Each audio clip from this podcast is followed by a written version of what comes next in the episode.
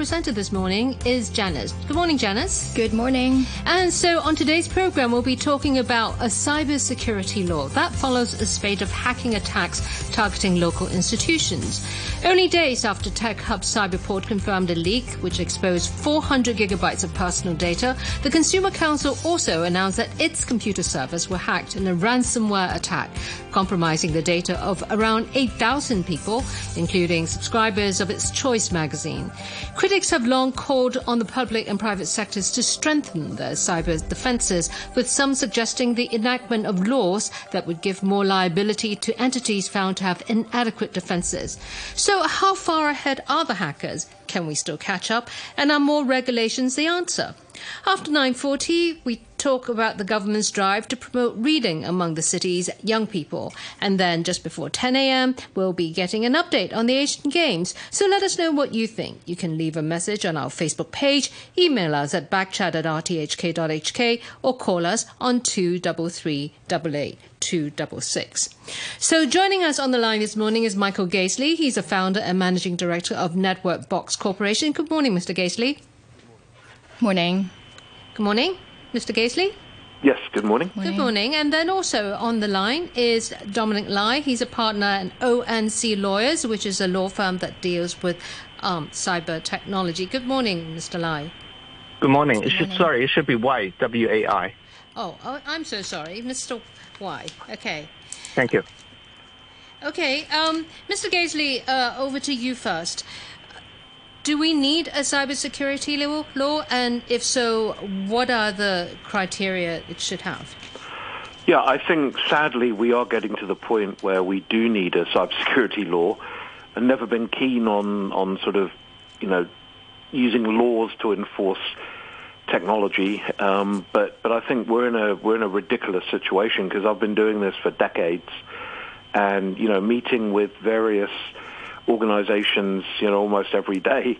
Um, the vast majority of them just don't take this seriously, and it's pretty frustrating. When you when you say they don't take it seriously, what would you like to see them doing that they're not doing? Well, uh, every time you you get an organization hacked or infected, or you know the data's leaked, you get a, a, a, bunch of senior people on the media sort of saying, oh, this was a highly sophisticated attack and it was really complicated and just anyone would have been hacked. It wasn't really our fault, is what they're trying to say. But in reality, almost every organization leaves themselves wide open and, and it's mind numbing. What, what should they be doing then to protect themselves? Well, I, I mean, locking down their firewall, not just accepting traffic in and out, you know, data in and out uh, without thoroughly having it checked. I mean, technologically, I don't want to bore your listeners, you know, with, with lots of t- sort of, you know, technical discussion, but th- there's just so many ways to get it done properly, and almost nobody does. Yeah, uh, Mr. Liao, you you deal with um, cyber technology litigation. What are some of the cases that you've seen? Um, well, we, we have seen a lot of cases um, like the recent ones of hacking and then ransomware, and also, of course, a lot of them also will lead to, because of the data leakage, the impersonating uh, of people, and also maybe they will be receiving scam messages uh, asking them to click onto links, and then there might be further breaches of um, uh, data, data loss. And, and we have been trying to help clients in terms of uh, investigations. They, they might need to do investigations. Uh, if they're in a, a, a, regulated industry, the regulator might ask them questions, and including maybe the privacy commissioner. So there have been a lot of cases that we have been trying to help the clients in terms of dealing with the hacks and also trying to help them to uh, recover the losses. All right, Mr. Wai, and just now, uh, Mr. Gazeley he says uh, we need a cybersecurity law. Um, can, can, you tell us a bit about uh, the current laws we can we have to rely on right now when, before we have a cybersecurity law? What uh, laws are there to, to protect us from uh, uh, cybersecurity breaches, for example? Well, currently we don't have one single uh, law on cybersecurity, but we do have different laws. For example, in the crimes ordinance, we do have a law of dishonest and criminal use of computer. that have been used to go against uh, hackers. Uh, so hackers, they might use uh, computers uh, on criminal intent and dishonest intent. So that's one area. Another area, of course, is under the Personal Data Privacy Ordinance. If the matter deals concerns personal data, then the Privacy Commissioner under that ordinance will have power to go after any persons that may have misused um, personal data in terms of like uh, the doxing. Uh, so uh, those, those are the two main uh, uh, law. But uh, of course, I, totally agree with Michael that we should have a standalone cybersecurity law because a lot of other countries have that already for decades. I think that the biggest problem is the existing laws are against the hacker right? But we're sitting mm-hmm. in Hong Kong. The hackers may be in Russia, right, or Brazil, or India, or somewhere completely different that's beyond the jurisdiction. So I think that the new law needs to be against the organization where they, like a vacuum cleaner, kind of suck up everyone's personal data and then they don't look after it. And ironically, I think law firms are some of the worst. Okay, so so recently we had a case with the Consumer Council, um, and the, the data breach involved people who subscribe to the magazine. Are you saying that Consumer Council should be held accountable for the breach? Well, I think somebody should review what they did in terms of cybersecurity. I mean, did they lock down everything that should have been locked down? Were they scanning everything that should have been scanned? Were they updated properly? Were they complying? I, I mean, you know, it, it's it's not good enough. And I think that's one of the problems with with laws actually, is that it's extremely vague. It will say something like, "Oh, you need to you know update your systems." Well, at Network Box, we're updating systems about once every three to eight seconds, but updating a system could mean once a year, right? So. Mm-hmm. It needs to be more specific, but I also understand that in terms of law, that, that is difficult. But unless somebody properly defines what needs to be done and they put in something vague, it will mean that it's almost impossible to prosecute. What is it that Hong Kong is not doing that uh, other places might be doing to protect data? Well, I, I, I think Hong Kong, there's just too much of a, oh, we'll do it. You know, we've got some project on or we're busy, you know, we'll do it next month, next year, next century. You know, they, they just don't do it. And I, I find it really worrying because, I mean, I, I'm you know I'm a citizen of Hong Kong. I was born in Hong Kong. I I live in Hong Kong. My family lives in Hong Kong, and we're in a situation where we're continuously forced to put our data more and more online, but it's not protected. And a lot of this data, you can change your password perhaps, but it's not so easy to change your physical address or your children's names or where they go to school and your medical records and banking records. I mean, there's just so much data now that is being forced from us and put on the internet and then not protected. And then the people that don't protect it, they don't get in trouble. Right. Well, I, I, think um, a lot of the other uh, countries have already got very good um, data protection laws, including mainland China, when they have enacted the personal information protection law that uh, is very much like the European Union GDPR, the General Data Protection Regulations, that gives a lot of protection on data subjects, including uh, notification requirements, uh, e- even private actions against um, those who have caused loss due to the data leakage. So I, I think Hong Kong is trying to catch up because we do have some, I think, law in the pipeline uh, including amending the Personal Data Privacy Ordinance to make it mandatory for notification if there's a data breach. And also, I think uh, there's a, in the pipeline a cybersecurity law for Hong Kong. The Law Reform Commission has already issued a consultation paper last year uh, seeking comments on introducing five new cybercrime law in Hong Kong that also has extraterritorial application. So if those are in place, then I think uh, we might be in a better position uh, to protect uh, our cybersecurity. Right. Um, so you mentioned at the moment Hong Kong has no data breach um, notification requirement, as in the case of Cyberport, which the people whose data was was uh, lost or, or exposed, um, they didn't know for weeks. Mr. Gazeley, what what are the implications for the people whose data, the, the victims, what are the implications when it takes so long to notify them? Well, they're, they're obviously not prepared, and as soon as the data hits the dark web and it's out there, or even if it doesn't and it's just with one particular hacking group, then there's an increased chance that these people are going to get, you know, uh, ripped off, or they're going to get you know, sent links, as was just said, or they they may have their you know banking, uh, you know, their bank accounts, their credit cards, and so on attacked. Uh, it, it's just they're at increased risk, but you know, as I was saying before, I just find it amazing that you know I talk with uh, medical groups and law, you know, lawyers, accountants, the very people that hold confidential data, and yet the attitude just is amazing. I mean, they really don't care. Attitude is one thing. do you feel that they're knowledgeable enough to, know what to, they should be doing?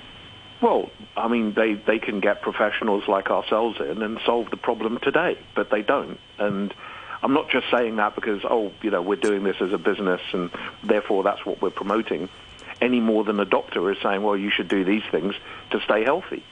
You know, it, it, it's just absurd to me that so many organizations just take all our confidential data. They seem, you know, they, they have a right, they insist that they take this data, and then they don't protect it but there's there's no sort of comeback from us as the public once this data is stolen and exposed by hackers.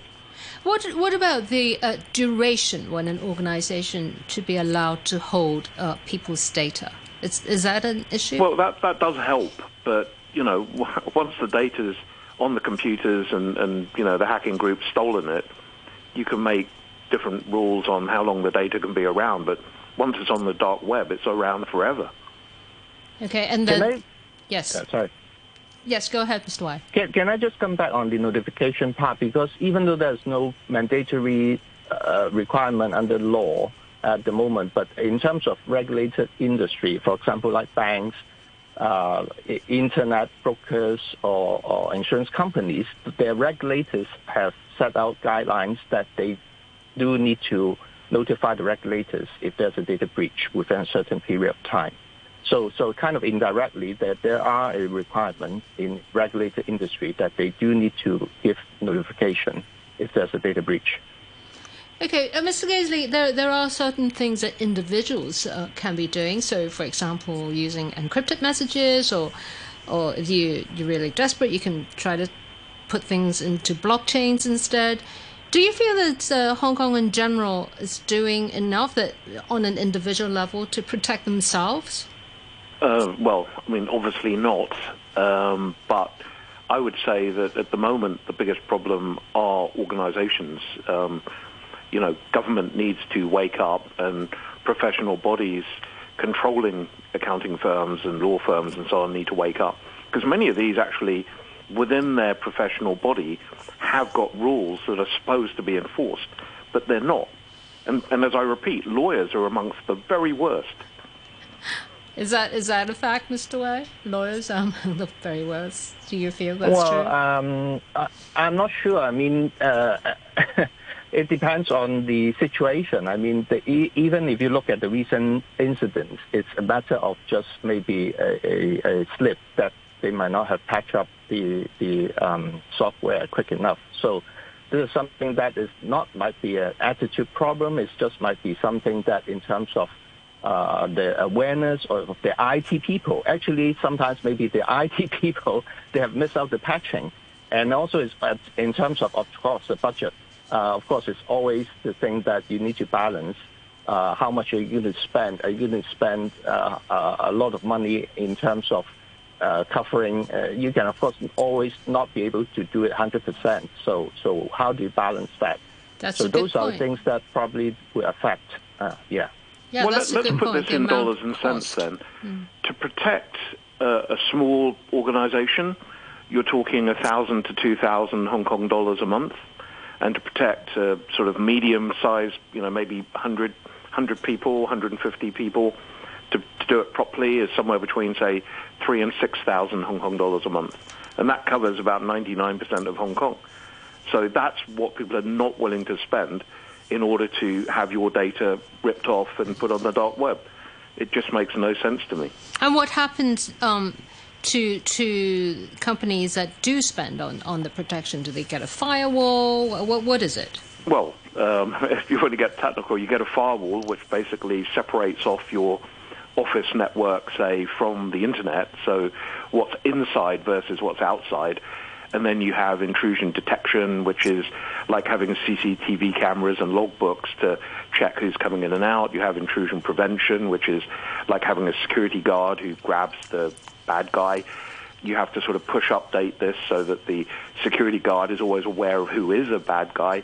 Um, you have anti-malware, anti spam, web content filtering. I mean, the list goes on. I mean, I don't want to bore you to death, but that's kind of also the point where you can get an expert team come in, such as ours, and, and we can come in and actually do everything for you. You don't have to do it. I mean, I have physical security at our offices, and I pay a physical security company to go and do that. I don't try and you know make uniforms and train up people and get the right licenses and insurance and all this. I pay experts to do it. Same as if I had a legal problem, I'd pay a lawyer to do it, or if I'm not well, I go to a doctor. Um, you need to take cybersecurity seriously, but it's not that expensive. It's it's not an insolvable problem. It's just most people don't try and solve it. Right, Mr. Gazeley. I mean, you mentioned the importance of awareness uh, earlier. Um, are there more companies or organizations getting in touch with uh, cybersecurity firms like yours to, to ensure their system is uh, secure? Well, you, you get a, a very notable uptick uh, after you know, something like Cyberport or the Consumer Council. And by the way, the Consumer Council now, the numbers upgraded from 8,000 to 25,000. So um, it, it, seems it's worse than it was first thought. Um, but yeah, every time there's, there's news like this, there's an uptick, and then it doesn't take many days and weeks before everyone forgets again. Um, you, you know, uh, organizations such as the monetary authorities, they have issued circulars on, on cybersecurity risks. The SFC has. They have uh, guidelines for reducing and mitigating hacking risk um, associated with internet trading. You, but you're saying that's that's not enough. You you mentioned that they're not spending the money to do that security, but there's well, also the, a question of convenience, isn't yeah, it? Yeah, it's it's a pain to go to a different computer to to to search yeah. the internet. No, no. I, I think these organisations, well, you, I mean, you say the word circular, and I think that sort of says it all. These organisations are operating at the speed of red tape. The hackers are operating at the speed of the internet. Guess who wins? Okay. Um, now, uh, Mr. Wai, Mr. Gazeley did mention that, of course, the hackers are beyond Hong Kong's jurisdiction. From uh, the law point of view, legal point of view, what are the difficulties in uh, taking on these cases? Well, if they are not in Hong Kong, then Hong Kong might not even have the jurisdiction to investigate. And you might need to have foreign jurisdictions, uh, law enforcement to help um, so the the get around is usually that you would pass a law that has extraterritorial applicability, which a lot of these similar type of laws in other jurisdictions have that element. So it's not difficult to uh, have that. And as I mentioned, I think the proposed cyber crime law uh, that's in the pipeline that would have that element. So uh, for the time being, of course, that might be an issue even for Hong Kong law enforcement to try to pick up the matter because uh, it, depending on the law, they might not even have jurisdiction. So that, that's why they might rely on things like fraud, where because we do have a legislation saying that if a, a, an element of the fraud happens in Hong Kong, then Hong Kong will still have jurisdiction and Hong Kong police can still investigate the matter. Right. I, just want to go back to uh, Mr. Gazeley. I mean, uh, when we look at uh, the Cyberport case and the Consumer Council case, I mean, well, but also, to be fair to those two organisations, there are many more government departments mm. in the last few months that have been hacked. It's just they didn't end up in the news. Right. I was about to ask uh, how much risk do you think uh, other statutory organisations or government departments uh, in Hong Kong are facing when it comes to uh, the risk of being hacked? The, the, the risk is just huge um, because, I mean, we, we have technology to look at the risk level and whether an organization is properly secured. We can sort of scan their firewalls and so on. The vast, vast, vast majority, almost all, are not secure. You, you, know, Mr. Gazeley, in, in the United States, for example, if you if you get hold of people's social security number or or their driver's license uh, details, um, then then you can do all kinds of things um, with it. You know, just impersonate uh, some somebody. Yes, identity theft. E- exactly. How does that work in Hong Kong? Exactly the same. You, if you grab somebody's ID card and passport, and you've got their, you know, their home address and all their. I mean, you think about it. The very things that are stolen regularly by hackers are the very things that a bank uses to identify that this is really you, and they should authorize this credit card to be you know, uh, put online and so on. I mean, it, it, it, it's just it's so ridiculous. Um, they know that this data is exactly what's being stolen, and then they rely on the same data to identify you. So, surprise, surprise, you get identity theft.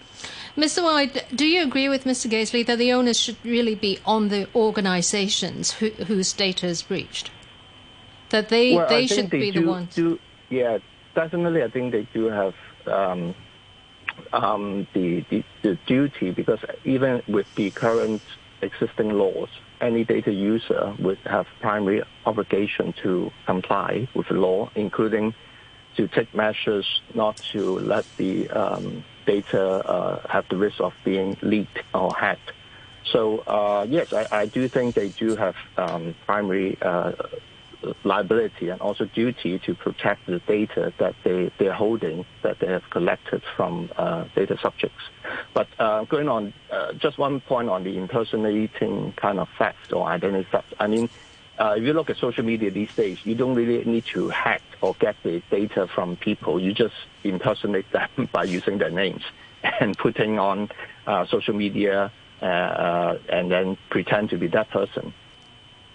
All right, Mr. Wai, I, I just want to go back to uh, uh, the, the case involving uh, the Consumer Council. Uh, so far, we, we know, well, according to the Consumer Council, approximately 8,000 individuals uh, were suspected to have been uh, compromised. And earlier, Mr. Gazeley said it's 25,000, or it's been upgraded to 25,000. And Mr. Wai, um, when, when it comes to these individuals that, that have been affected, under the current law, can, can, can any of them get any compensation from this?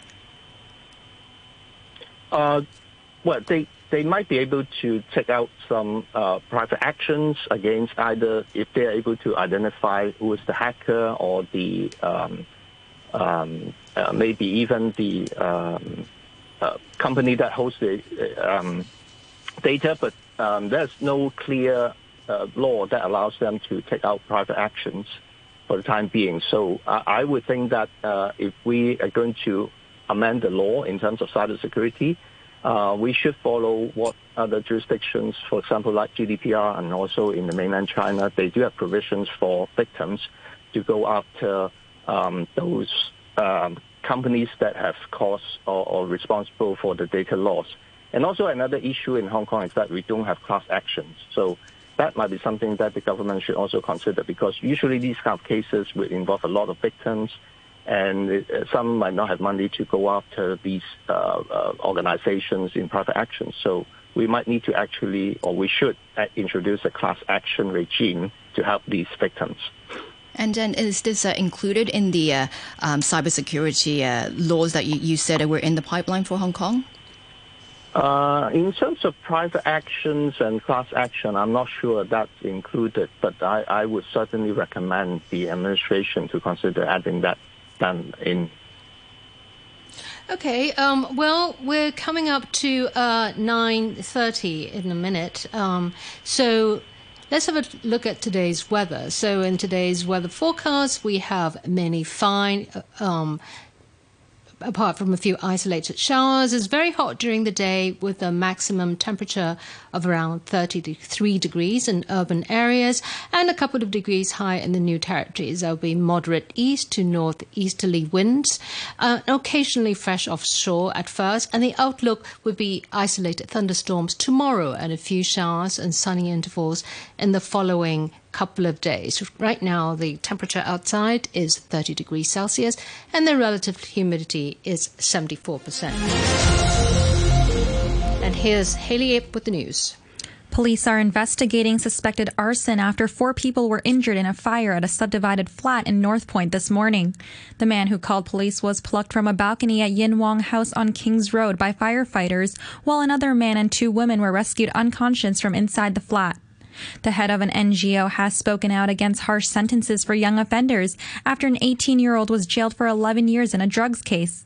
Sky Hsu, the executive director of Kely Support Group, said evidence showed that jailing people under the age of 21 would harm their prospects.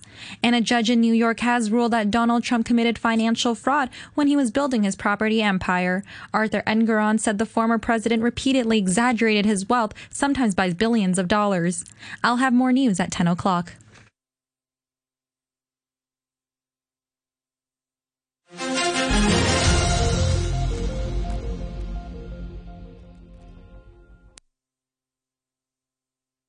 we're back here on Backchat. Um, and this morning we are talking to Mr. Michael Gazeley, who is a founder and managing director of Network Box Corporation, and Mr. Dominic Wai, uh, who is uh, with ONC Lawyers, a law firm that deals with cyber technology. Um, Mr. Gazeley, will making companies um, issue personal information collection statement, will that help? Well, I, I, actually just repeat, I think the first thing that we need to do is actually have the right attitude in organizations where they take it that they should secure themselves. I mean, I'm not kidding. I, I had a meeting with a, a, a major barrister, you know, a, a, a temple, um, and I was talking with, with, you know, a senior barrister, and they had ultimately no interest in securing their clients' data and he just jokingly said as we walked to the lift, "Oh, well, if if we get hacked, we'll sue them." And, and, and you know, I, I don't know whether he was serious or joking, but I mean, it's just such a ridiculous comment, and it just sums up so many law firms, and you know, it, it, it's ridiculous. And I think that attitude needs to change, where maybe um, you know, with a cybersecurity law, if a law firm was going to be taken, you know, really fined heavily and, and you know, forced to take it seriously, then maybe they would. And I, I think that it's better than trying to put the onus on the users because, you know, if, if you're in a court case and you've got to give a lot of personal information, you're not really going to argue against it. You're just going to do what your lawyer says. But if your lawyer is then putting it on the internet for anyone to steal, that's just absurd. Uh, Mr. Wai, what do you think? Um, well, that might be one comment from one uh, barrister that Michael mentioned, but I'm not sure whether that represents the whole um, industry. But uh, in in terms of, of course, professional code, in terms of for law firms, they do have an obligation to protect uh, the uh, data of the clients and also the matters. And um, of course, I think um, in terms of uh, what I mentioned earlier, that uh, if there is a provision that can help the victims, uh, that that should we should try to have that in in the law books so that uh, all these uh, victims in mass would be able to at least get some uh, compensation. What what are what are the um, difficulties in some of these litigations right now? Well, you, you, you might not be able to actually find out or, uh, who, might be responsible. That's one thing. A lot of these, you, you're not able to put your finger on who, who is responsible, and, they might be overseas, as Michael mentioned. So it's unknown and overseas, and then the legal cost and time involved could be quite a lot if you go after the culprit. So the, the next better step is to try to hold the company or organization that has uh, not done their part in terms of uh, relating to a data breach to be responsible, and that's easier because that party would be in Hong Kong, and then uh, depending on the law, of course, once you show that they are responsible, uh, then uh, it, it would be easier to to hold them uh, liable. in in your experience, when you handle these cases, uh, give me a ballpark of how many percent are actually uh, successful in, in terms of uh, protecting, you know, getting some form of compensation for the victims. Mr. Wai? Well, it depends yeah. on the kind of cases. Uh, if you're talking about going after the hackers, probably is the percentage is very low because sometimes you can't even find it, and then you rely on law enforcement to be able to uh, actually find the uh, party and sometimes if it is overseas, then the, um, the victim might not want to spend more money in terms of chasing after those losses. So it could just very very low percentage, I would say. Yeah. Okay, Mr. Gazeley, what would your advice be for people whose data has been exposed? I mean, I had an email from the Consumer Council the other day about about this uh, data breach. What should I be doing now? Well, you have to be you know, eternally vigilant on your own data, especially things that involve money like credit cards. But as I say, we, we keep looking at the problem after the problem's happened rather than forcing organizations to actually avoid the problem in the first place. And what's frustrating for me is there's just this myth that, oh, you know, there's these sophisticated hacks and so on. In, in reality, I mean, let's put it in physical terms. It's a bit like, you know, if, if you put your money in the bank, your physical money, your physical goods, you know, if, if they've got armed guards and they've got bulletproof glass and they've got all kinds of safes and so on, if they did get robbed, um, they've kind of really done their best. But imagine the same scenario where you put your, your worldly goods into this bank and they've just left the door open and, you know, your gold bar is sitting on the table, people forgot to put it in the safe, or there isn't even a safe in the first place. Is that acceptable? And I think obviously not. And I think that's what's happening in cyber right now is so many organizations are wide open and they just do not care. Right, Mr. Gazeley, I know. I mean, earlier we already, we already talked about how we're going to have our own uh, cybersecurity laws uh, uh, in a few years' time, and uh, um, what can the government do right now to make sure that uh, their their uh, their information, their data, is safe? Well, the, the government itself could do us all a favor by making themselves safe, which they're not, and then you know other organizations can can follow suit. Now, I, I don't want to say every organisation is bad. I mean, we deal with a lot of organisations which put a lot of effort in, but that actually, you know, makes me feel how unfair it is that some, you know, some organisations take it very seriously. Most really don't care, but there's no way to sort of differentiate between them if if you're an end consumer. I mean. It, I, I think maybe the government should introduce, you know, some kind of logo or, or whatever where there's a, a, a genuine standard that has been met so that we, we can know who to frequent and who, who to give our business to. But in some cases, as I say, with certain government departments or particularly large banks and so on, there's no choice. You, you have to deal with them. You know, some of us use, for example, password um, website, you know, websites that, that manage your password. There's one master password that, that you have to get into. Yeah, and all of those sites have been hacked themselves, pretty much. So that that's also depressing. Okay, um, uh, so give me an example. You, you, said just now that there are some firms that are very good in Hong Kong that, that deals with cybersecurity, pr- protect their own data. Give me an example of what they do. Well, um, if you want to talk law firms, I mean, one of our clients is Haldanes. They've been sort of top criminal law firm in Hong Kong for many years. And you know they take it seriously. They they work with us and they secure themselves, and it's just such a rarity amongst lawyers. And so, so comparing this law firm and, and another law firm, what what is it that I can access in the badly managed I've, law had, firm? I've had law firms that have been hacked. They've come to us, and we've discussed how to secure them.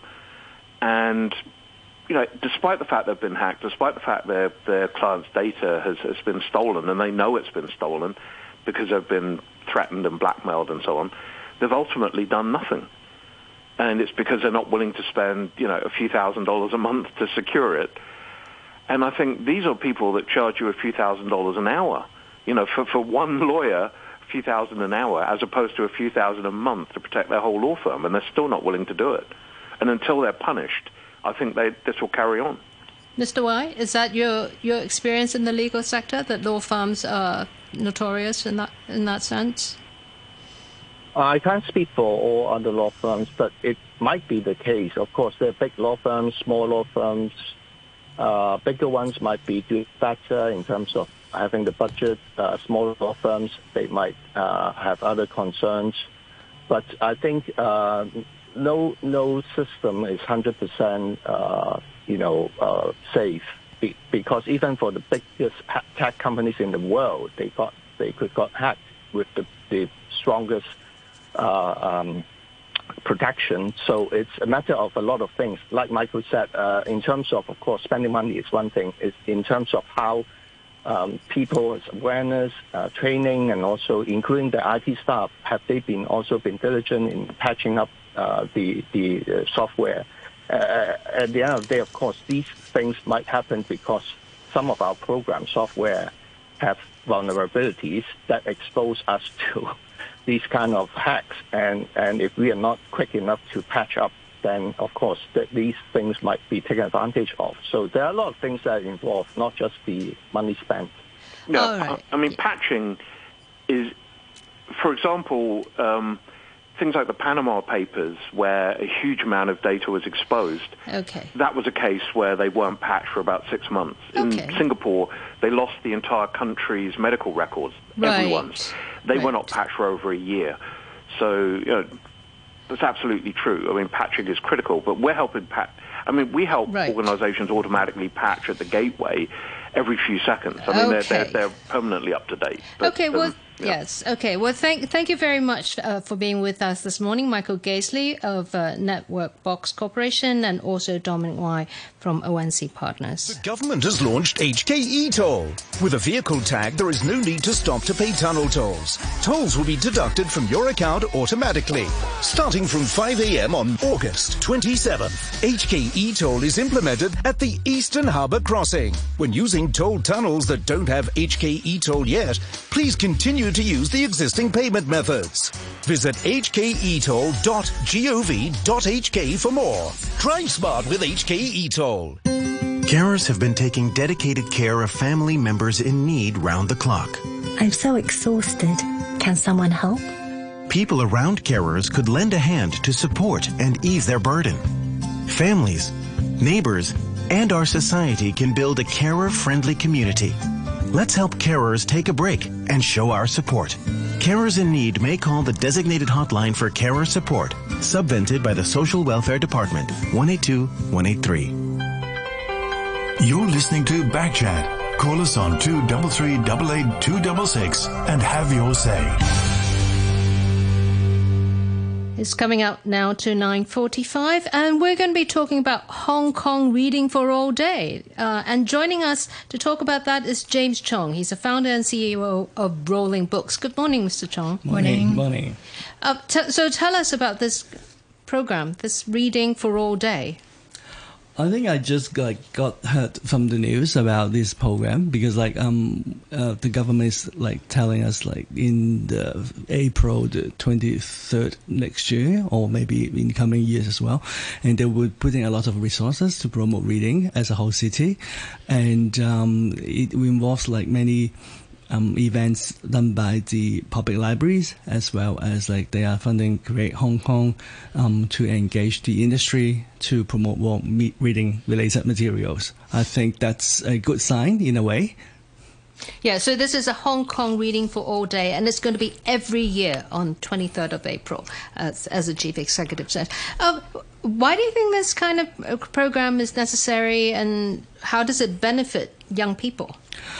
Uh, I think looking back at the tradition, like um, there we have World Reading Day on that day already, and uh, we've been ce- celebrating uh, maybe for, um, already uh, for many schools level because like we uh, little social enterprise and um, schools will engage us to do reading related activities on performance on stage um, on that day or in that whole week um, in the past, and um, I think there are like different um, activities and events of different scales already in place on that day, um, but maybe um, not to not at this scale. Perhaps like the government is saying that they will be putting lot more, lots more resource.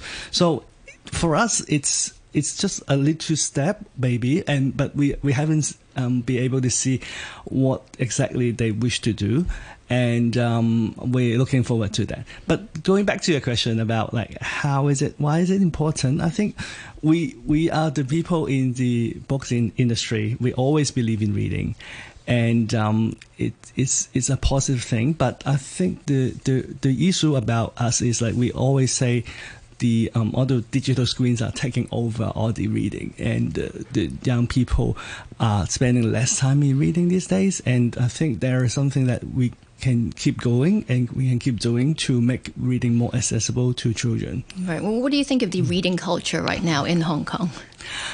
Well, it, it's hard to say. Uh, on, on one hand, like um, uh, all the digital screen, or maybe when, when, we used to say that reading is, is for your knowledge and for your chance to, to to get away from poverty. I mean, that kind of discourse has been going on forever, and um, but we still think there are many other um, other nature of reading which benefits um, the society as a whole. It's about community connection. We, we talk about reading, you talk about books, and it, you can also um, find out how to build your resilience by like reading novels, and you learn from the characters. And uh, especially during the COVID, um, it's very important that we, we spend time by, by, ourselves, right? And so by reading, it's one of the easiest way to, to get well-being and you know enjoy solitude by yourself. And um, i think we, we have been missing those. Um, it would be nice if we can try to find a new way to to engage more people to go back to reading. And um, I think that's the challenge that we are facing. Yeah, I, I know that the Hong Kong Public Library, the one in, uh, over on Hong Kong side, the, the big main library, has reading corners, for example, for, for, for children. And and sometimes, you know, we, we go to bookstores and they have a special stand for uh, young adult mm. books. What are some of the ways that you use to encourage children to take up reading? I think when we um, restrict the reading in libraries and bookshop, that that means that we might not be reaching many people who won't go there in the first place. So what we we're doing is like we try to engage a wider public um, to let reading be seen in a way. And not only do we do that in bookshops and libraries, and um, for example, we have mobile units. We we have like we we tired um, taxi, to, uh, which is which is like not operational, but we can tow the taxi into different districts to do the community centers, to do the public housing estate, and do, the schools and distribute books. And in that way, we can let reading be seen in public so the children will see, oh, there's a book car there. And they will feel excited to go and grab some books to read. And we sometimes have storytelling in those open area. And so that uh, you can expect more people to go to those um, pop-up events to engage themselves with reading. I think that's the thing that we, we have been doing. Right, and for this uh, reading for all day, um, according to the information we have so far, the chief executive uh, John Lee he said uh, there will be a, sponsored uh, promotional events during that day.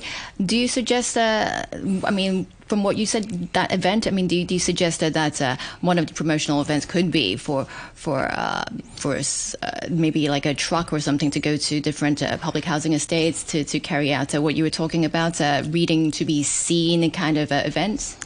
I'm, I, I realize that um, if the government is doing um, similar events, uh, they, they will have their own system already uh, of reaching out through their own channels. But I think they can also engage the private sector, maybe with, with social enterprise sector, to, to, to try to do uh, more creative um, initiative with reading. You know, Hong Kong has a very rich creative industry nature. I, and I definitely think if they try to do more crossover with other industry to promote reading, that will definitely help a lot. And also one minor note, um, I think um, usually when we do promotion of reading, we, we, we promote like to the general public. We always say that, but it's also very important when we talk about like reading. We want to make reading more accessible to a to some underserved communities. For example, we have been helping the ethnic minority community to do like reading uh, to learn Chinese, and we have been we published a picture book with audio description to help the um, visually impaired children to to to be able to read a picture book through audio description.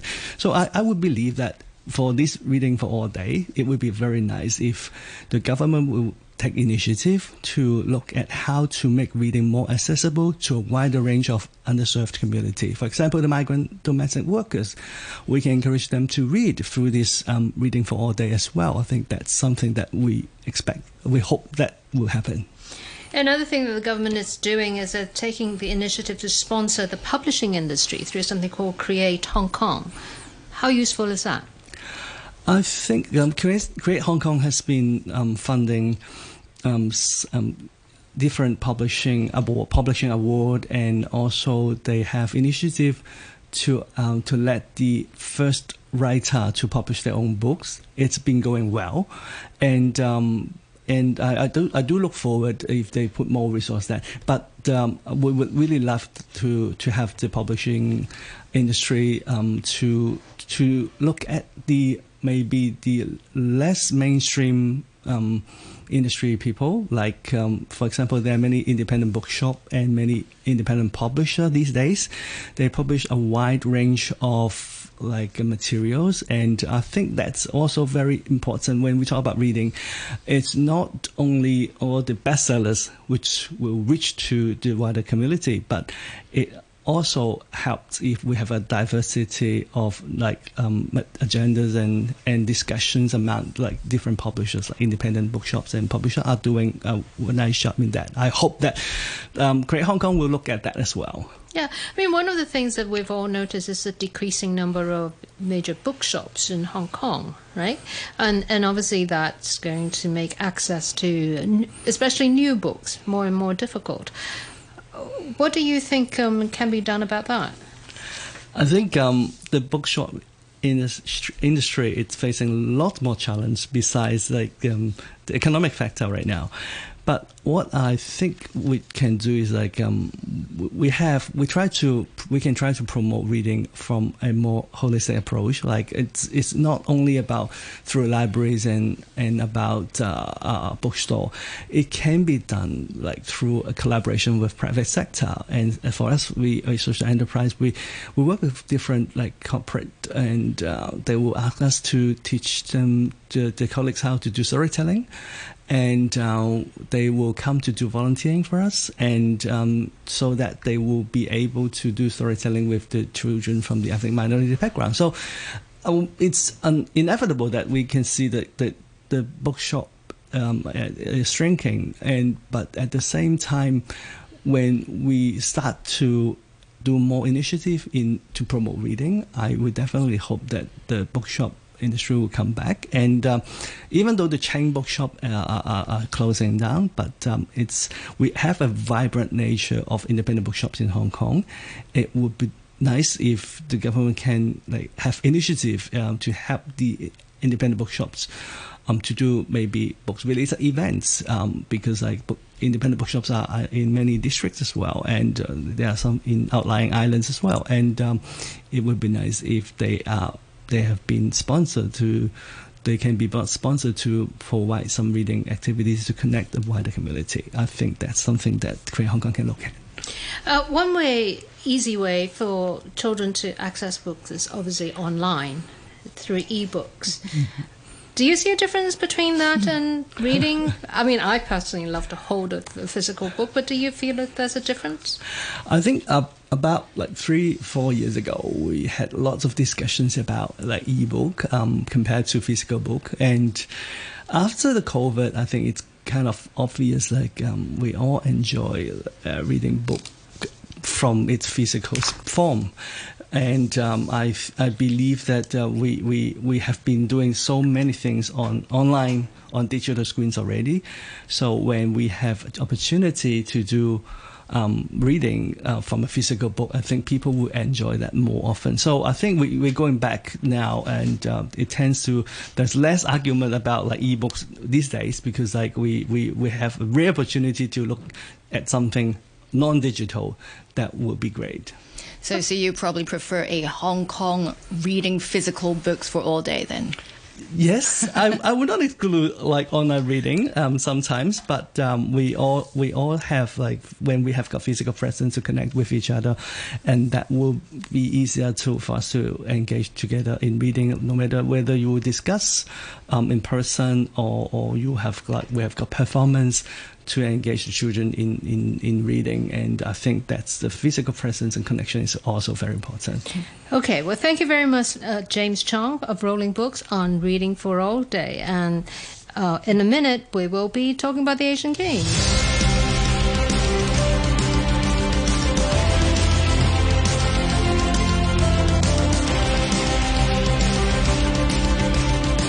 And so joining us now um, in our studio is Jamie Clark, who is going to be telling us about the 19th Asian Games, which is in Hangzhou until the 8th of October. Jamie, what have you got for us? Ah, uh, yeah. I should. I mean, I should start by mentioning Siobhan Haughey. She um, second she, gold. Yeah, she broke another yes, Asian wow. record um, on the way to gold in the hundred meter freestyle. But to be honest, we could talk about Siobhan Haughey every day. She keeps winning. So let's change track and uh, start with the women's rugby team because the women's rugby sevens team secured a bronze medal yesterday. They were against uh, Thailand side who beat them 17-5 in the quarterfinals in 2018. Um, but yesterday, Chong Kai Yan scored a first half try for Hong Kong.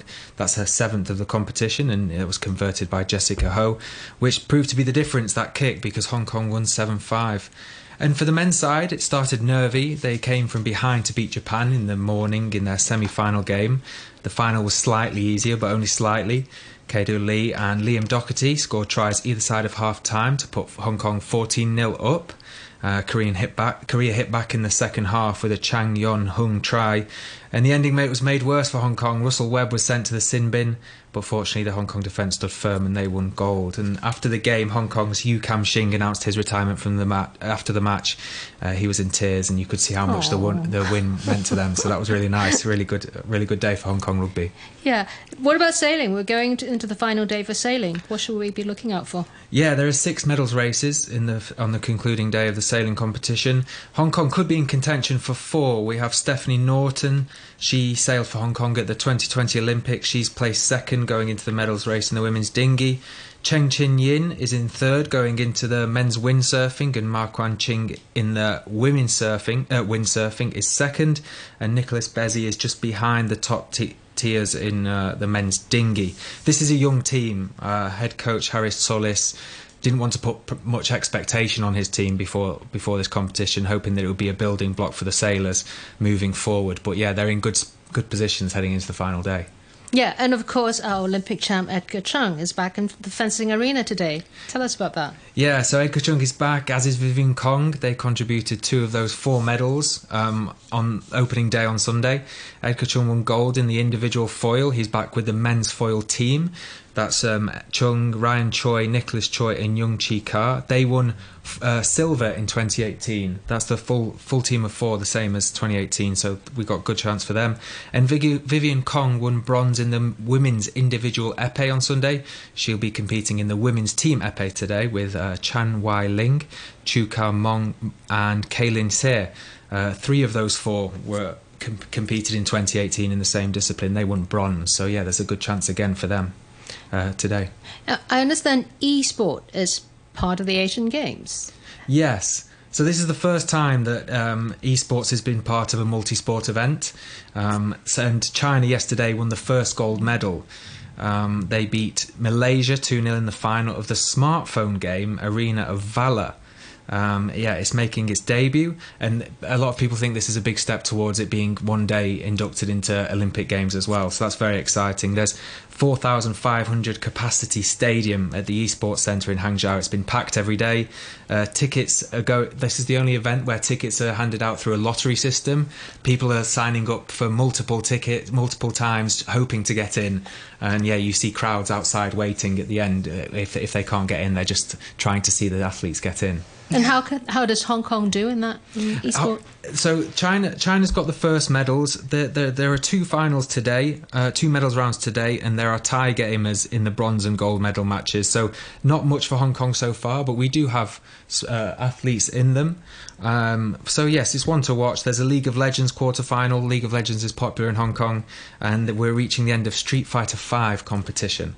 Um, but yes, one thing I wanted to mention before before I end is if anyone can watch Coleman Wong's tennis quarter final from yesterday, he saved five match points in the final set to come back to to beat his um, Chinese opponent. Uh, that was incredible. He's in a, he's reached a semi final now, which is very exciting. Okay, well, th- thank you very much, Jamie. And if you want to follow the latest results throughout the day on the Asian Games, you can go on our website or download the RTHK News app. And thank you very much today for uh, Janice, who's been co hosting with me, and also uh, our producer, Raphael Vlach. Um, and we are coming up now to 10 o'clock. And thank you very much, everybody, for listening.